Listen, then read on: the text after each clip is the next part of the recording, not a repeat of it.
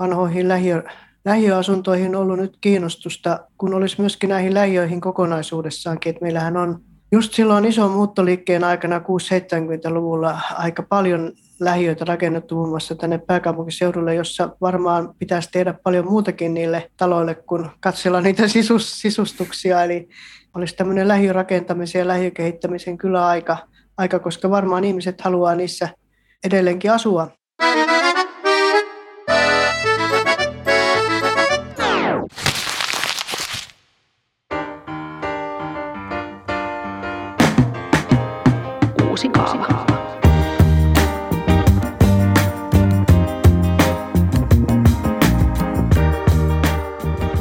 Tämä on Uusi kaava, ympäristöministeriön podcast asumisesta.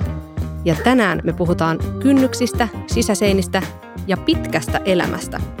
Sillä me kaikki vanhenemme ja tänään mietimme sitä, miten haluamme asua 80 ja miten meillä on varaa sitten asua. Ja jo sitä ennen asumisen tarpeet muuttuvat elämässä monta kertaa. Onko muuttaminen ainoa ratkaisu, jos esimerkiksi tulee perheen lisäystä tai sitten kun ne mahdolliset lapset lentää pesästä? Minä olen toimittaja Iida Kukkapuro ja omissa mummokommuunihaaveissani keskiössä ei ole niinkään kynnykset tai hissi, vaan kulttuuri ja ylipäätään merkityksellinen ajanviete ja hyvä seura. Ennen kaikkea haaveilen siitä, että en joudu vanhenemaan yksin. Asumisesta on tällä kertaa puhumassa Hannele Pokka, jonka työhistoria on vaikea mahduttaa ihan yhteen lauseeseen. Hannele on entinen Lapinläänin maaherra, oikeusministeri ja ympäristöministeriön kansliapäällikkö ja nykyisin työelämäprofessori Helsingin yliopiston bio- ja ympäristötieteellisessä tiedekunnassa. Hannelen kaverina on arkkitehti ja tutkijatohtori Tapio Kaasalainen Tampereen yliopiston arkkitehtuurin yksiköstä, jossa hän myös opettaa asuntosuunnittelua. Tervetuloa. Kiitos. Kiitokset.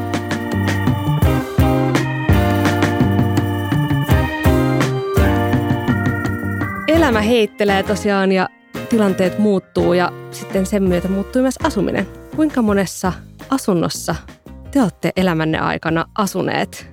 Pystyykö lonkalta vastaamaan ihan täsmällisellä numerolla? Hannele. Mm, no yhdessä ainoassa Lapissa, ää, parissa opiskeluaikana ja neljässä sitten työelämän aikana täällä pääkaupunkiseudulla. Mulla on vähän lyhyempi lista, että mä oon kolmessa asunut mitenkään pidempään ja sitten kolmessa alle kuukauden. Eli nämä on ollut lähinnä remppaa ja vakkoja. Vau, wow, te olette muuttanut paljon vähemmän kuin minä. Mä oon muuttanut varmaan kymmenen kertaa tai jopa enemmän tässä aikuisiellä. Väestöhän ikääntyy Suomessa ja syntyvyys on ollut ainakin tähän asti laskussa, se tiedetään. Ja meidän lapset elää vielä pidempään kuin me. Mulla on elinien odotteen mukaan jäljellä 49 vuotta ja mun elinajan odote on melkein kaksi vuotta vähemmän kuin viime vuonna syntyneillä tyttölapsilla. Ne odotetaan, että elävät noin 84 ja puoli vuotta. No, tämä tietysti vaikuttaa myöskin asumiseen. Mistä tämä yhä niin kuin suurempi, aika vanhaksi elävien joukko löytää sopivat asunnot, Tapio? Kyllä heidän täytyisi se melkein löytää tai heidän täytyisi mahdollistaa sen löytäminen pääosin tästä olemassa olevasta rakennuskannasta. Eli meillä Suomessa asuntokanta uudistuu sellaista reilun prosentin vuosivauhtia. Ja vaikka me oletettaisiin, että näihin uusiin esteettömiin asuntoihin muuttaisi pelkästään ikääntyvää väestöä, mitä ei varmasti tapahdu siitä johtuen, missä nämä sijaitsee ja paljonko ne maksaa ja niin edelleen, ja haluavatko ihmiset lähteä kotonsa, niin se volyymi ei yksinkertaisesti riittäisi. Minkä lisäksi tässä on tietysti kaikki ekologiset näkökulmat huomioitavana, eli jos monin seuduin on jo asuntoja enemmän kuin mitä niitä tarvitaan ja tyhjillään, niin se on kyllä vähintäänkin kyseenalaista ja ehkä rehellisemmin sanottuna ympäristökatastrofi, jos vedetään vanhat talot matalaksi tienpohjaksi ja rakennetaan tilalle uutta. Tämä tuli aika muuten, Tapio, sulta dynaaminen kuva tästä asuntopolitiikasta, mutta ehkä emme mene siihen. Tota on hyvä muistaa kuitenkin tämmöistä faktaa, että missä missä yli 65 vuotta täyttäneet ihmiset tällä hetkellä asuu. He asuu omassa, omassa talossaan tai, tai omassa asuntosakkeessaan, eli, eli yli kaksi kolmasosaa 65-vuotiaista asuu näin. Ja ettei nyt tässä keskusteltaisi koko ajan seinistä ja, ja, ja katoista ja, ja keittiöpinnoista, niin, niin kannattaa ehkä kuitenkin pitää mielessä se, että suomalaiset on entistä vanhempina, entistä hyväkuntoisempina. Ja todennäköisesti kyllä haluavat asua siinä asunnossa, minkä he ovat elämäntyöllään hankkineet niin pitkälle kuin vaan, vaan pystyvät, joten tämmöistä niin suurta muuttoaaltoa en usko niin kuin tämän ikääntymisen myötä Suomessa tapahtuvan. Ratkaisuksi tähän ympäristöministeriö on asettanut tämän tavoitteen jo kymmenen vuotta sitten, että Suomessa olisi vuoteen 2030 mennessä miljoona esteetöntä asuntoa ja esteettömät asunnot on ehkä niitä, missä on niin kuin helpompi asua sitten, kun on oikein vanha ja voi olla hankala liikkua tai muuta vastaavaa. Ja nyt tässä tavoitteessa ollaan noin puolivälissä ja siihen liittyy tämä, että pienituloiset voi hakea ihan avustusta esimerkiksi kodin muuttamiseen esteettömäksi, mutta tietysti se pitää tehdä hyvissä ajoin sitten, kun, kun vielä pystyy remontoimaan. Mutta mistä tämä tuli tämä juuri, että miljoona esteetöntä asuntoa ja päästäänkö siihen tavoitteeseen 2030 vuoteen mennessä? Ihan katselet minua, että se olisi kysymys tänne suuntaan. Joo. Sulla on ollut näpit pelissä tässä. Joo, on ollut aika, aika niin kuin pitkän ajan näitä niin sanottuja ikäihmisohjelmia ja on edelleenkin, taitaa tällä hetkellä sosiaali- ja terveysministeriö vetoinen juttu. Siis joo, miljoona tuntuu ihan kivalta luvulta. Se varmaan perustuu näihin, että kuinka paljon ää, ikääntyneen väestön osuus kasvaa Suomessa, mutta että, että puoli miljoonaa kuitenkin on jo plakkarissa. Siis se, että, että asuntoja pitää korjata, ää, ne eivät suinkaan ole, ole varmaan niitä kaikkein uusimpia taloja, missä nämä yli 65 vuotta täyttäneet tai, tai 80 asuu.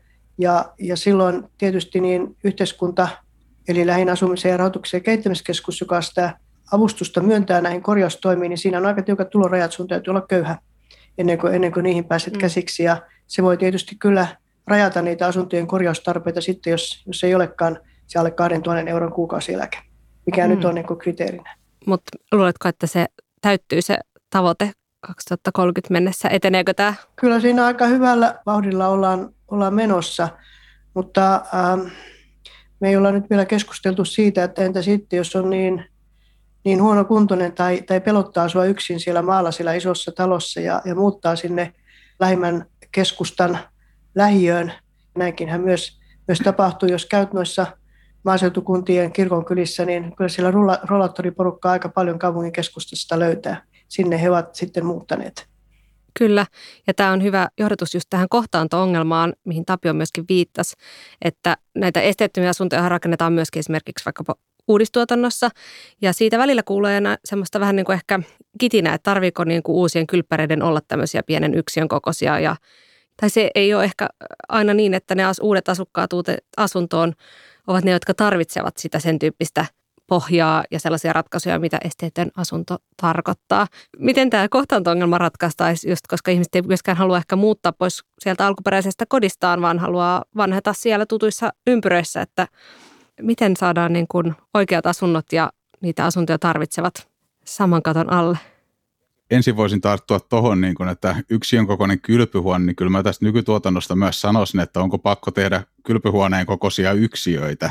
Jos se, on se hyvä pointti myös. Jos se esteetön kylpyhuone on se neljä neliömetriä tai jotain, niin toki jos siinä pitää sen puolitoista metriä pyörähdysympyrää, mitä ei nykyään vaadita, koska 1,3 metriä riittää, ja jos ne haluaa sanotaan pyykinpesukoneen ja kuivausruumun ja mahdollisesti kuivaustelineen vielä, niin eihän sitä tilaa nyt mitenkään aivan järjettömästi ole. Ongelma on lähinnä siinä, että jos se suunnitellaan sellaiseksi sanotaan vaikka täysin putkenmalliseksi, että se tyhjä tila on puolitoista metriä leveä ja neljä metriä pitkä, niin ei se niin kuin lähtökohtainen estettömän kylpyhuoneen mitoitus ei ole sellainen ongelma, millä mentäisiin ylettömyyksiin. Vaikka se toki on, niin kuin, jos se asunto on muutoin puristettu 24, niin toki se 20 prosenttia kylpyhuonetta on silloin aika paljon. Mutta nyt mentiin tästä niin kuin pikkuaiheesta varsinaisen aiheen ohi, eli no keskeinen haastehan tässä on tietysti se, että tämä vanheneminen on voimakkaita, voimakkainta täällä taantuvilla seuduilla, jossa sitten on tietysti heikoimmat edellytykset tuottaa uusia asuntoja, että kyllä mä näkisin, että täällä se korjaaminen olisi entistä korkeammassa roolissa – tietysti on myös haasteensa siinä, että täällä on enemmän sitten myös väkeä haja-asutusalueilla ja se saattaa olla, että jos siellä omassa torpassa asutaan 20 kilometriä keskustasta, niin siellä ei jossain vaiheessa enää tulla toimeen, vaikka se talo olisi kuinka mainio. Eli tähän pitäisi kyllä saada jotain trendikkäästi ilmostuna innovatiivisia ratkaisuja palvelutarjontaa, millä mahdollistettaisiin asumista jossain muuallakin kuin siinä keskuksessa, mutta toki näillä pienemmilläkin seuduilla on sitä asuntokantaa myös siinä niin kuin pienemmässä keskustassaan, joka monesti on sekin kohtuullisen vajaa käytöllä. Eli näkisin, että näissäkin taloissa kyllä olisi potentiaalia. Joo, siis sitä olen aina miettinyt, kun noissa, noissa vuosien mittaan on paljon ollut työvierailuja ja muutenkin on käynyt noissa maaseutukaupungeissa, kuntakeskuksissa, kun ikäihmiset sinne muuttaa niihin yksiöihin ja, ja rupeaa sitten siellä asumaan, niin ne asuvat siellä talossa tuttujen esineiden ja mahdollisesti ihmisten ja, ja, ja lähimmäistenkin ympärillä, niin he joutuu niin todella outoon, outoon ympäristöön. Ja kyllä se niin toimintakykyä heikentää, jos siellä ei ole sitten, niin kuin, jos ei sinne muodostu sellaista, sellaista toimintaympäristöä, missä näkisi ihmisiä ja olisi sitten niitä, niitä niin kuin virikkeitä. Ja että siellä monesti niin kuin ihmiset sitten käpertyy asumaan siinä, siinä pienessä uudessa ympäristössään. Ja, ja kyllä siinä äkkiä dementoituu, ei enää muista asioita. Että siinä on, siinä on minusta niin paljon asioita, joista olisi hyvä keskustella, että miten ne voitaisiin tehdä toisin. Todella, ja mennään tähän, koska tämä on todella niin kuin musta iso asia, tämä ikään kuin se humaaninäkökulma ja se ympäristön merkitys ihmisen ihan elämään ja arkeen, niin palataan tähän aiheeseen, mutta Tapio, sä oot perehtynyt korjausrakentamiseen ja teit oikein väitöskirjankin siitä, että miten asuntoja korjaamalla voidaan parantaa ikääntyneiden mahdollisuuksia pysyä asumassa omassa kodissaan. Ja sieltä anekdoottina 70-luvun suomalaiset kerrostalot, jotka ei ehkä ole sitä kaikkein kauneinta Suomea, vaikka on kyllä tosi kauniitakin esimerkkejä 70-luvulla rakennettu, mutta ne erottuu edukseen tässä. Joo. Miksi just ne lähiökerrostalot ja muut? No viime aikoina tästä on niin näkynyt enemmänkin keskustelua, että on puhuttu jopa niin lähiökerrostalojen kunnianpalautuksesta, kun ilmeisesti ainakin jotkut tahot alkaa kypsyä hieman näihin putkiyksiöihin ja tupakeittiöihin ja sänkyy hellan vieressä ja niin edelleen. Niin siinä on ruvettu niin näkemään ihan etuja näissä vanhojen talojen ensinnäkin tilaratkaisussa, eli asuntojen tilarakenteet lähtökohtaisesti on sellaisia, että siinä ei ole sitä niin kuin avotilan ympärille kietoutuvuutta, missä on keittotila jossain perällä ja pienessä asunnossa käytännössä eteisessä, vaan näissä on niin kuin selkeästi eteinen ja erilliset huoneet, jolloin siinä on esimerkiksi näinä vallitsevina aikoina, niin siinä on omanlaistaan mahdollisuutta yksityisyyteen, eli työhuoneessa on sen lisäksi siinä on seinä, siinä on myös ovi. Luksusta. Jos tekee keittiön pöydän ääressä töitä, niin keittiön oven voi pistää kiinni. Ja tämä tietysti niin kuin antaa myös mahdollisuuksia sen asunnon joustavalle käytölle, eli kun on näitä huoneita, joilla ei ole läpikulkurasitetta, niin toimintoja voi suhteellisen sujuvasti siirtää tilasta toiseen, missä auttaa myös se, että varsinkin nämä niin kuin asuinhuoneet on kohtuullisen yhtenevästi mitotettuja, eli makuuhuoneet on suhteellisen tasa-arvoisen kokoisia, olohuone on yleensä vähän isompi, jolloin senkin puolesta näitä toimintoja pystyy siirtelemään kohtuullisen kivuttomasti siellä asunnossa – minkä lisäksi sitten, jos tarvitaan niin kuin suuremmassa mittakaavassa esimerkiksi muutoksia asuntokokoihin, niin tämä perustilarakenne, mikä näissä taloissa on kerrospohjatasolla, eli käytännössään se on se perinteinen lamelitalo, missä on asuihuoneet kummallakin julkisivulla ja keskellä eteiset, niin siitä on varsin sujuva liittää näitä huoneita noin niin kuin tilallisesti ja rakennusteknisesti eri asuntoihin, koska nykyiselläänkin ne asunnot käytännössä muodostuu siten, että jos samassa asunnossa sanotaan kaksio ja kolmio, niin niillä ei ole mitään muuta eroa kuin se, että kuinka monta huonetta on kiinni eteisessä, jolloin luonnollisesti se asuntokoon muutos on verrattain simppeli homma verrattuna tällaiseen moderniin, moderniin keskikäytävä taloon, missä se tilarakenne käytävän vieressä menee eteinen kylppäri, eteinen kylppäri, jolloin luonnollisestikaan siitä ei juurikaan yhdistellä huoneita asuntojen välillä.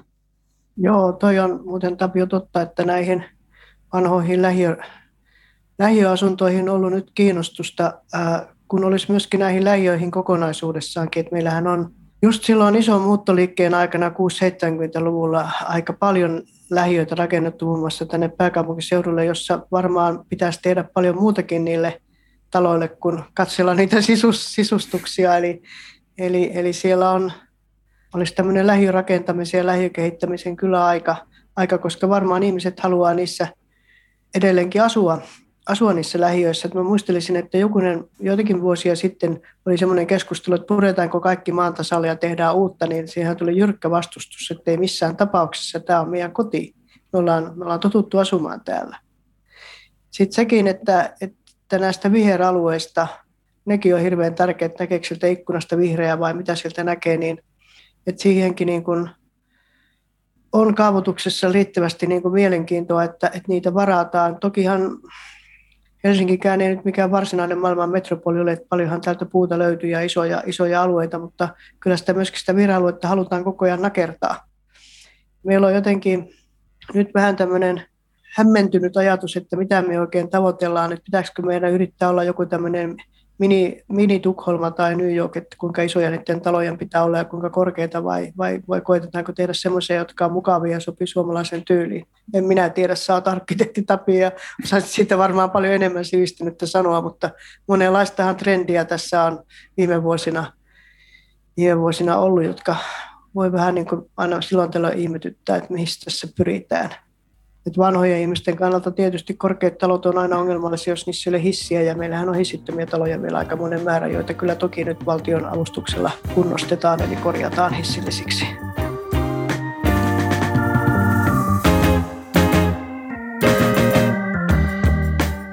Mä oon monta kertaa maininnut tässä podcastissa jo sen mun haaveen siitä, että mä haluaisin asua tämmöisessä mummokommuunissa. Saa siellä asua papojakin, mutta se on niinku ehkä tämmöinen eh, manifestaatio, mitä mä yritän tulevaisuuteen istuttaa. Miten te itse haluaisitte asua sitten, kun te olette 80 No kyllä mieluummin eri-ikäisten ihmisten kanssa kuin pelkästään mummokommuunissa. Kiitos.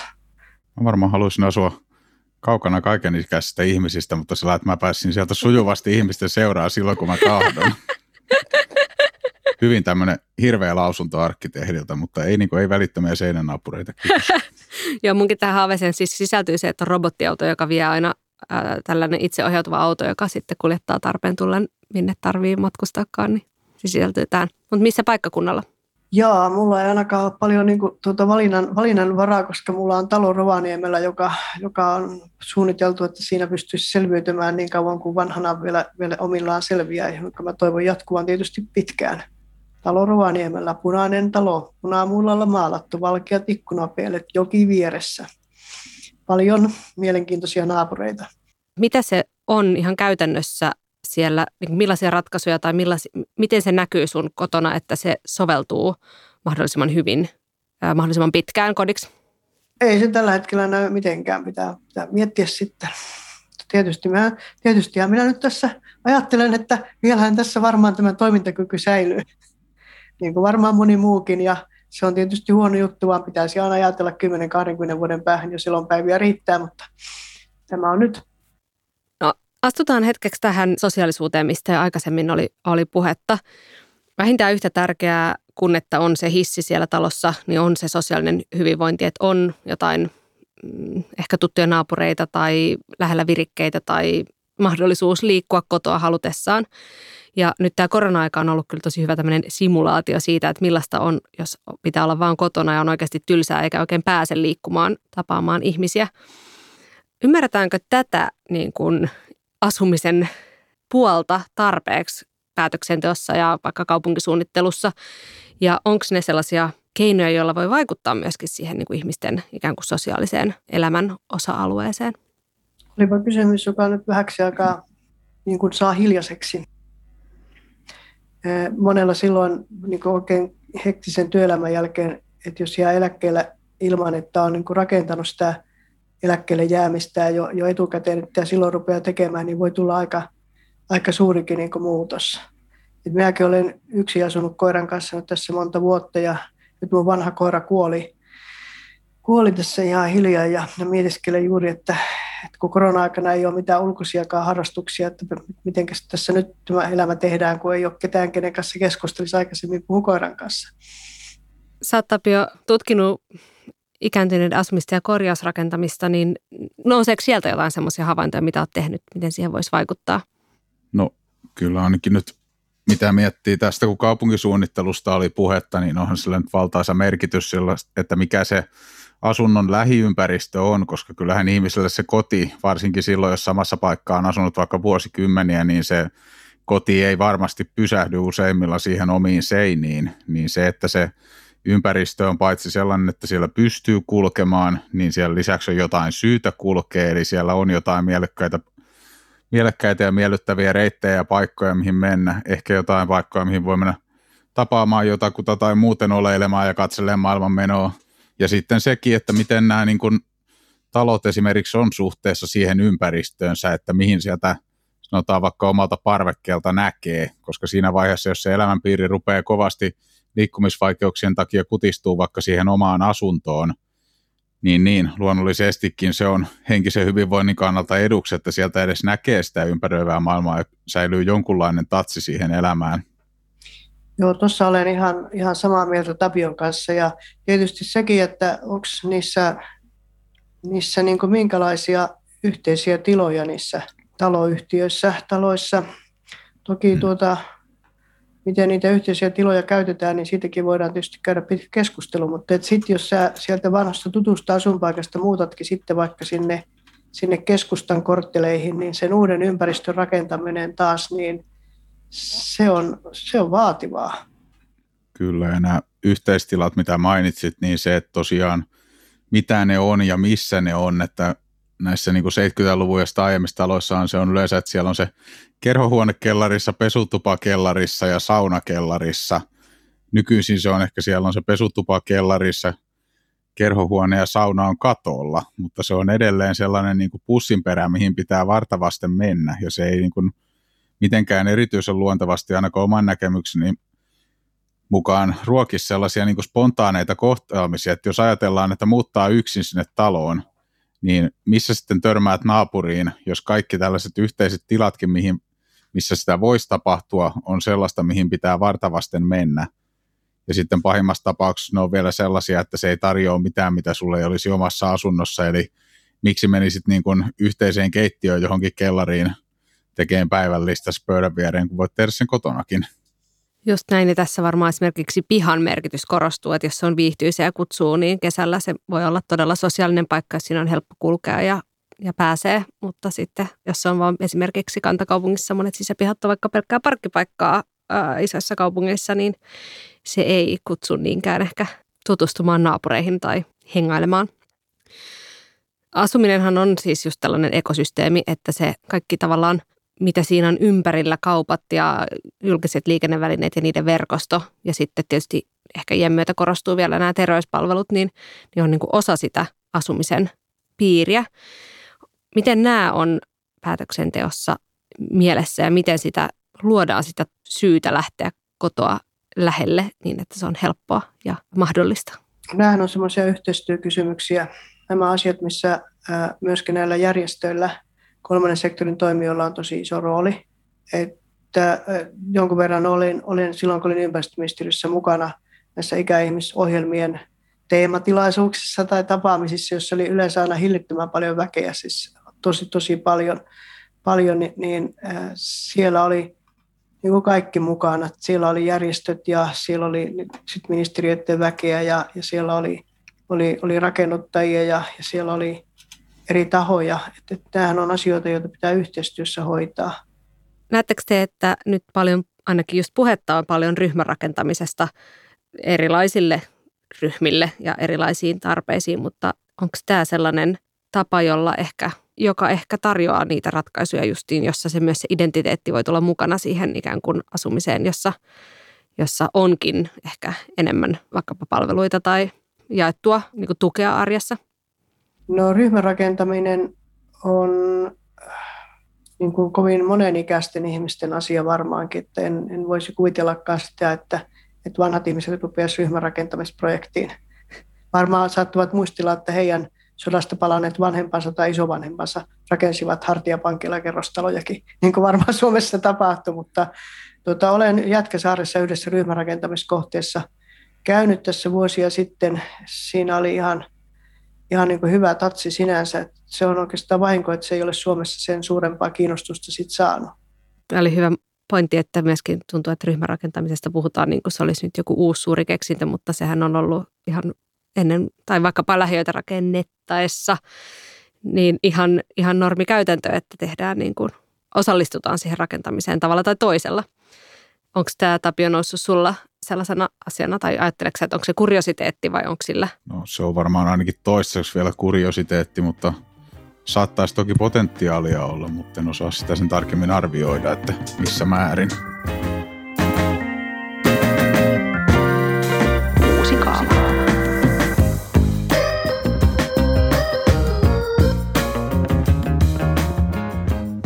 Myös vielä vähän tehdään tällaista vastakkainasettelua, niin tämmöisiä niin kuin benchmarkkeja siinä, että miten, millaisia ratkaisuja ikääntyneille on, niin vaikkapa se on noussut paljon vaikka mediassa esiin. Tämä Hollannissa on rakennettu sellainen niin kuin oma ikään kuin ihan kylä esimerkiksi muistisairaalle, missä asuminen ja palvelut tuodaan niin kuin ikään kuin semmoiseen vähän niin kuin suljettuun systeemiin, mutta niin, että se ei ole pelkkä palvelutalo jossain tavallaan ongelmiin räätälöityä asumista.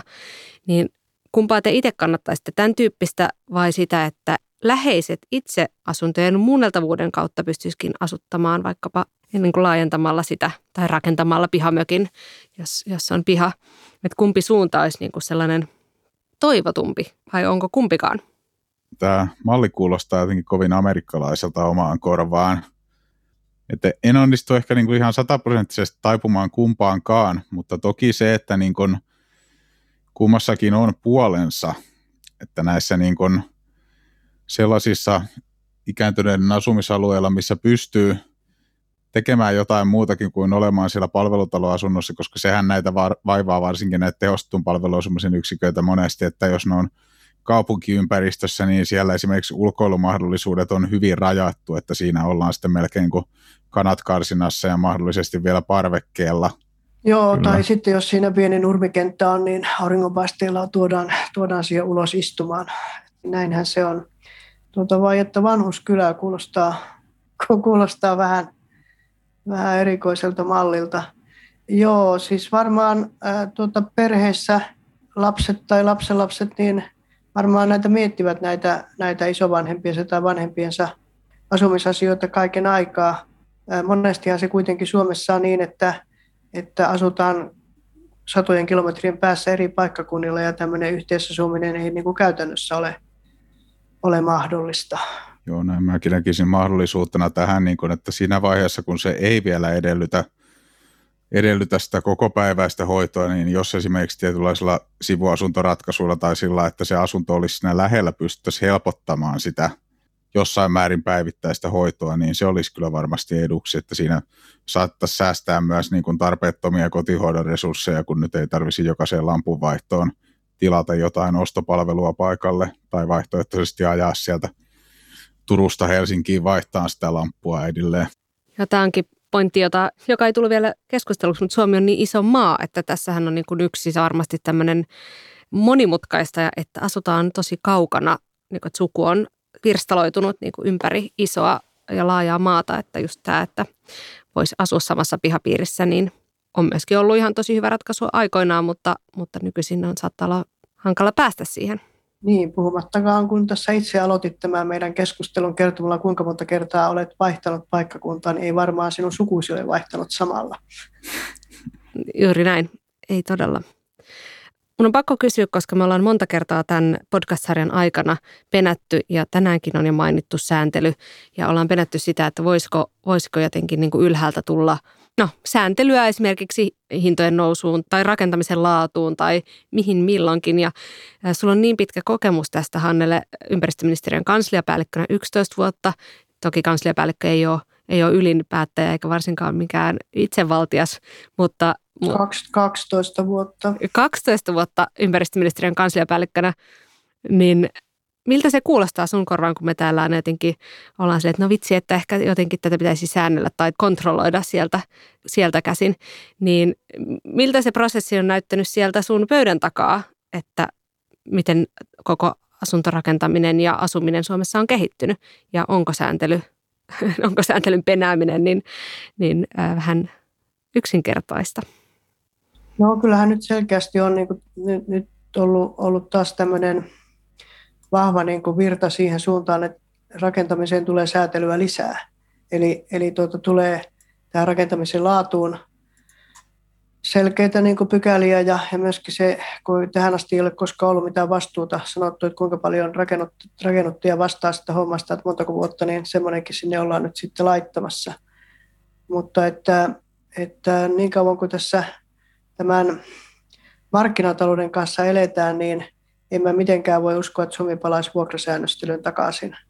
Sitten jos mennään niin ikäihmisten puolelle, niin sosiaali- ja terveysministeriö, joka on suuri toimija tietysti tässäkin asiassa, niin siellä nyt taas kiistellään näistä hoitajamitoituksista, niin kuin, niin kuin varmaan tiedetään, että siellä on taas omat regulaatiot, jotka koskaan ei ole riittäviä, mutta että aina, aina, ainahan ne ovat siellä niin kuin, niin kuin päällisin, päällimmäisenä. Mutta se, mikä minusta on niin kuin hyvä, että, että on tämmöinen vähän niin kuin pehmeän tavan, tavan tuota toiminta, että kootaan kaikki toimijat yhteen ja mietitään, että mitä näiden asuinalueiden monipuolistamiseksi ja, ja voidaan tehdä ja ja sitten, että on, on sitten myöskin yhteiskunnan rahaa tarjolla tähän korjausrakentamiseen, joka on kuitenkin iso, iso juttu sekä hissittömien talojen että sitten niin kuin omien, omien asuntojen muuttamiseen esteettömyyksi. Ne on minusta ihan hyviä. Ja sä oot ollut myös siellä niin kuin politiikassa kansanedustajana ja ministerinä, niin onko näitä tämmöisiä päätöksiä mm, helppo saada läpi, mihin ne tyssää, minkä takia nyt vasta ehkä säätely taas vähän niin kuin nostaa päätään, että miksi jo aikaisemmin tätä ei jotenkin pidetty näpeissä? No kyllä puolueilla aika erilaiset käsitykset asuntopolitiikasta on. Se on minusta niin perinteisesti ollut semmoinen, semmoinen alue, missä mielipiteet kyllä hajoaa. Että, että jos, sä, jos sä kysyt vasemmistoliitolta, niin juu, vuokrasäännöstelyä kova kuri aikaan, vähän regulaatiota lisää. Jos sä kysyt oikeistopuolueelta, kokoomukselta, ei missään tapauksessa kyllä markkinat hoitaa – tämä on, tämä on niin hyvä juttu näin, ja sitten sieltä tulee kaikenlaisia mielipiteitä siltä väliltä. Just näin, ja nyt jännittävää nähdä, minkälaiseen kompromissiin tämä lakiuudistus pääsee. Se pääsee aina pelottaa. No, nämä poliittiset kompromissit on aina pahoja juttuja. Se tulee olemaan mielenkiintoista.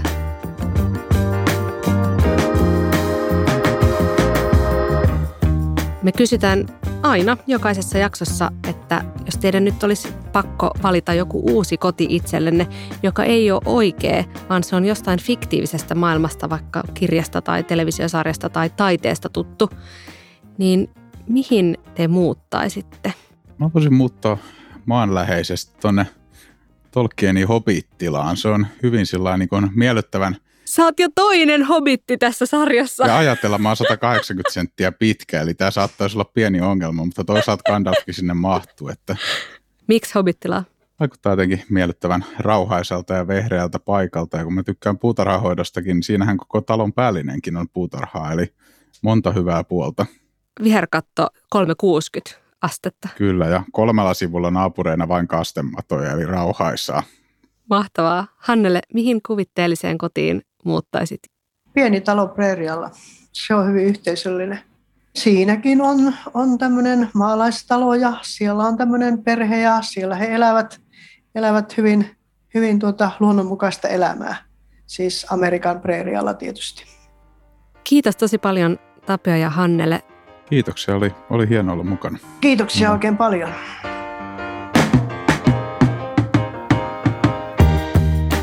Kiitos, että kuuntelit. Tämä oli Uusi kaava. Kaikki jaksot löytyy podcast-applikaatioista, kuten Spotifysta ja myös osoitteesta ym.fi kautta Uusi kaava.